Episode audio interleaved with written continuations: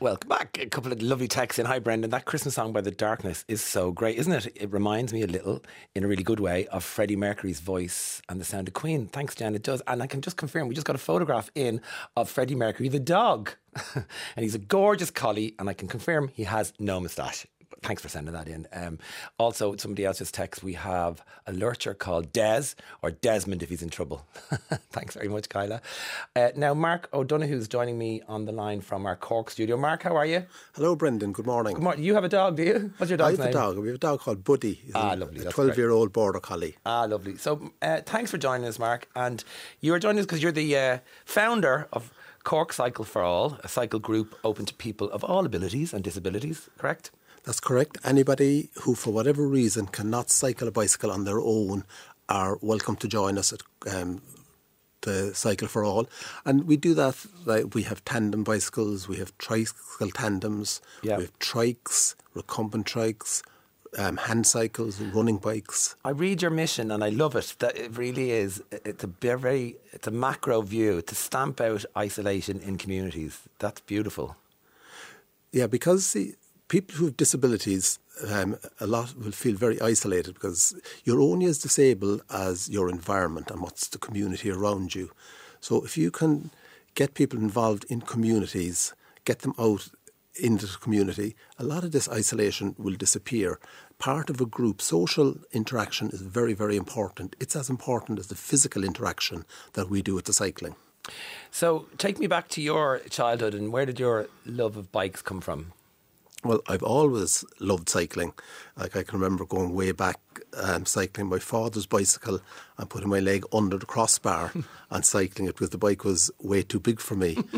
um, going out beyond the range that I was supposed to go and not telling my parents that I was heading out towards Bandon or down in the direction of Youghal. So I, I had a car when I was 17 but still the bicycle was my main mode of transport and it still is my number one mode of transport. I love the, the mental image of you describing that. Uh, no brakes on those bikes back then and freewheeling down. Well, that's we used to get bicycles out of the dump. The Cork City dump at that stage was on the Carrigrohane Straight Road, and we used to get bicycles from there and bring them up to the field where the Cork University Hospital is now based. At that stage, it was all mounds. People used to actually use it for motorcycle trials, and we used to bring the bicycle up to the top of the highest hill we could find and just go down. You didn't. Why do you want to stop? Why do you want brakes? You just keep going. Yeah. Now, sometimes we stopped and we hit the ground, all right. I bet. I bet. Um, and when you became a dad, you I've never seen a three seater tandem. You bought a three seater tandem for your family. Well, my father got it for us for Christmas. Oh, go away. It's called Me and You Two, and it's made by a company in England called Thorn Cycles, and they're in Somerset. And this one that we have, it's for an adult and two children. So when our own children were young, we used to go out on this three-seater bike. In fact, Roisin was at the back of it. Um, she used to fall asleep sometimes because we'd have a bag behind her on the carrier, and she'd lean back and she'd actually go to sleep on the bicycle. And it's amazing the distance you could cover. But we used to also bring them to school on it. It was go on holidays. We had a camper van, and I made a rack for the back of the camper van to hold this very, very long articulated bike upright. Wow. Wow. So it's in your blood. You've been cycling forever. So then, why did what inspired you to set up Cork Cycle for All? Well, I read an article on a cycling magazine called um, by an English cyclist and author called Dominic Gill. And Dominic cycled across America. First of all, he cycled the length of America from Alaska down to Chile on a regular tandem. And while he was doing that, he met a man in California who had a disability. And this man said that he had lived in America all his life, but he had never gone across his own country and he would love to cycle across it. So when Dominic came back to England, he researched what type of bike would be suitable and he came up with a bike called a Hase Pino. And he got one of these and he got back to America. But unfortunately, when he got back to California, the gentleman who was supposed to go with him wasn't capable of doing it. But Dominic decided he was still going to do the journey and he went across America from west to east, picking up people with disabilities as he went. And I thought this is an absolutely fantastic idea.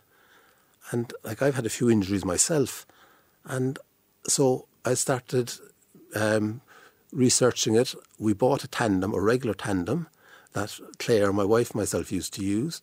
So I started taking people out on that and it just went from there. So you, you, as you mentioned there, you've had a few of your own injuries, you've had accidents, so you've had a brush with what it could feel like to to have a disability, haven't you?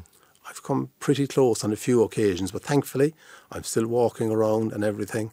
Um, but I have a, an appreciation of what it's like for somebody with a disability and how important it is that somebody with a disability is integrated into society. Because what you must remember is that you're only as disabled as the environment in which you're in. Yeah. By that I mean, for instance, if you're a wheelchair user and you want to go somewhere but there's steps, you can't go there. But if a ramp is put in or a lift is provided, now you can get into there. So it's the same with cycling. You're limited by the style and the type of bikes that are out there. And bicycles can be adapted. There's tricycles if you have balance issues. There's tandems out there if you can't cycle on your own that you can go on the back. There's hand cycles there if you have a spinal cord injury or if you maybe have an amputation or your legs just aren't strong enough, you have a hand cycle.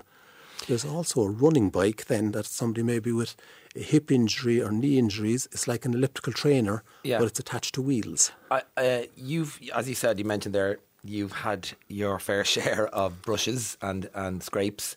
But I, I, really like how you met your wife, actually, was one of your scrapes, wasn't it? That was a, a funny story. I got my kneecap removed in 1984. Uh, I had a crash on a motorbike. I was a pillion passenger in 1969 mm-hmm. and I damaged my knee and I had a bent knee from 1969 up to 1984. And um, I got my kneecap removed in 1984 and I was in having physio, and I was in my own physiotherapist was a girl called Ludmilla. And I said to Ludmilla that I will cycle a bike for Christmas because they had told me I may not bend my knee again. And when I said I'd cycle a bike for Christmas, the physiotherapist in the room next door, who was treating a patient, Claire, she said, If you do, I'll buy a bottle of champagne. I said, Go and, go and get it. Now, I never got the champagne, mind you, but I got something a hell of a lot better. I got a wife. Uh, yeah, life is funny, isn't it? it is funny, but it's great. Yeah. Like out of adversity comes good. Yes, of course. Yeah, I mean that's the story of your life. Um, you were describing some of the uh, bikes. Um, you started repairing hand cycles for the Rebel Wheelers. Tell people what the, who the Rebel Wheelers are, will you? Rebel Wheelers are an amazing group in Cork. It was set up by parents of children with disabilities, so that there's a sports club for children with disabilities, and they have their own hand cycles and wheelchairs and all that. And I was at a basketball event up in Neptune Stadium to celebrate the 25th anniversary of the stadium, and there was a wheelchair um, basketball exhibition game on. And I spoke to Paul Ryan after it. Paul is the sports development officer with Irish Wheelchair Association. Mm-hmm. And I got involved with um, wheelchair basketball and wheelchair sport. And I'm a plumber by trade. So I have a mechanical background. And I started helping them out and repairing the hand cycles and the wheelchairs and that type of thing. Brilliant. And and so that's where it kind of your ability to sort of get actually fix these machines to suit people. Is that fair enough to say? So Well, it's more than fixing them, it's adapting, adapting them, them yeah. to, to suit people because everybody has different issues that will stop them from cycling a bike. So, who are your members in Cork Cycle for All then? Cork Cycle for All, the, predominantly at the moment, it's blind, visually impaired people. So they will go out on tandem, they'll go on the back of a tandem. We've got people who have Parkinson's, MS, stroke survivors, cardiac issues, where maybe you can't walk or exercise for long without getting caught for breath.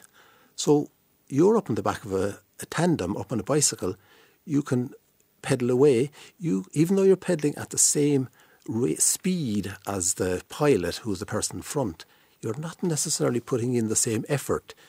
So you can pedal at your put whatever effort in that you're capable of doing. Um, we also have people who are using hand cycles. So this is somebody who's had a spinal cord injury, for instance. Mm-hmm. Um, they could be a quadriplegic or a paraplegic, and they can no longer have use of their legs, but they can use their hands and they can propel a bicycle using their hands. So there's special bikes for hand cycles. And uh, we also have a very interesting bicycle that somebody donated to us recently. It's a trike, but it's a tandem trike, and the pilot goes on the back, and the person with the disability goes on front. So this is also giving stability, a lot more stability to the person in front. And they also have the option of not pedalling if they don't want to, because there's a free wheel in the front um, part of the bike. So it's just opened it up to so many other people. And so, do the pilots need to be trained to leading a tandem? I've seen tandems going through the park a couple of times. I often wonder, uh, you, like if you're if you're cycling with somebody who has uh, is visually impaired, you, you, probably need to be trained, do you? Yes. Well, Vision Sport Ireland run training courses, run very very good training courses for tandem uh, pilots. Mm. But we also then will, if we get two new pilots in who have done the training course, they will go out by themselves. They'll go out with each other, taking turns of going on the front and the back for a number of weeks before they will take a blind or vision impaired person or somebody with Parkinson's or whatever out on the bike. So they will um, get comfortable on the bike. They will know the, um, how the bike works. It's different to a solo bike. It's longer, it's heavier, the turning circle is wider. So take, it's also the stopping is a little bit takes a little bit longer than it would on a regular bike. So yeah, so you need you need the training, of course. Um, and you're constantly growing, are you? Well, I've been doing it myself for about ten years, and last year one of the girls who comes out cycling with me, a girl who's visually impaired, she said it to another person that she was going out tandem cycling to Tom English, and Tom said that he would love to get involved. So I had actually known Tom before before this, and he came on board and brought a number of other people on, and it just has grown and grown since then. We now have over 30 um, people who come out cycling with us, and we have about 15 pilots. Brilliant, brilliant. Um, uh, so it's expanding all the time, and pl- pl- you'd love to grow it across the country and into other countries, would you? Well, we won't say other countries. We might try counties. we'll, there. we'll stick with um, okay. on the island. I've been to Tralee a number of weeks ago. Tralee, there's people come up to us from Kerry. There's um, people from Youghal, from North Cork, from Fermoy, and they travel down into Cork City to come cycling because it means so much to them to have the physical activity as well as the social interaction with, with other people. So one of the women who's cycling with me and has been cycling with me for over seven years is Anne Kelleher. And Anne is originally from Tralee. So she wants to set up a group in, in Tralee. So I was down there, I suppose it's four or five weeks ago, and we had a trial day. Mm-hmm. It was absolutely fantastic. We had eight people who came down who were willing to be pilots, and I think we had eight or nine um, stokers came down. And we had an absolutely great day on the Greenway in Kerry, in Tralee. So a stoker is obviously the the person who's pedaling but not piloting, right? That's correct. The stoker is the person on the back of the tandem. Okay. Now at the moment we're just referring to tandems. We're not talking about hand cycles or anything else. Okay. So they're the person on the back. Um, most people would think that it's somebody with a visual impairment, but as I said, not necessarily. Even somebody with a balance issue, a tandem is a great um, bicycle for that. Now, are we in Ireland? I mean, cycling has really grown, hasn't it, in popularity as a as a pastime. I mean, I cycle myself now. Um, in Norway, the government will uh, pay for bikes for people with disabilities. You can go to your doctor, and they'll prescribe as part of your treatment cycling. Are we starting to recognise the importance of cycling for everyone? Well, I think now that doctors are beginning to prescribe exercise as a treatment, as distinct from giving drugs all the time. And as you say, in Norway, for the last 20 years, they've been prescribing bicycles and tricycles. Now, when I say a tricycle, I don't mean your sit up and beg shopping basket tricycle. They are actually quite difficult to cycle. Yeah. There's lower tricycles, recumbent trikes. There's two different types. There's a del- what's called a delta trike, which has two wheels at the back and one at the front, and the one at the front is further out from you. It's very stable. You can have under seat steering or above seat steering. These are very, very stable, very quick, very comfortable bikes, and they look cool. The Yeah. second one is a one called a tadpole. Oh, yeah. Now, it resembles a tadpole in that there's two wheels in the front Oh, I know them, yeah. and one at the back. Yeah. And again, the steering is done underneath, it's done by the side. So, for instance, if somebody has difficulty getting on and off a bike, they can walk backwards and just sit down in the seat because the seat has a backrest as well on it. It's a recumbent seat, it's a comfortable seat. Yeah. You're sitting down, your feet are strapped in, your steering is done down at your hip level. Yeah. So it's very, very comfortable. Mark, I'm having loads of responsive texts to you. People saying what a positive man you are. Uh, uh, we could talk to you all morning, but unfortunately we've run out of time now. So, Mark O'Donoghue from Cork Cycle for All, thank you so much and best of luck. And thanks for taking our call this morning. Uh, we're going to take a break.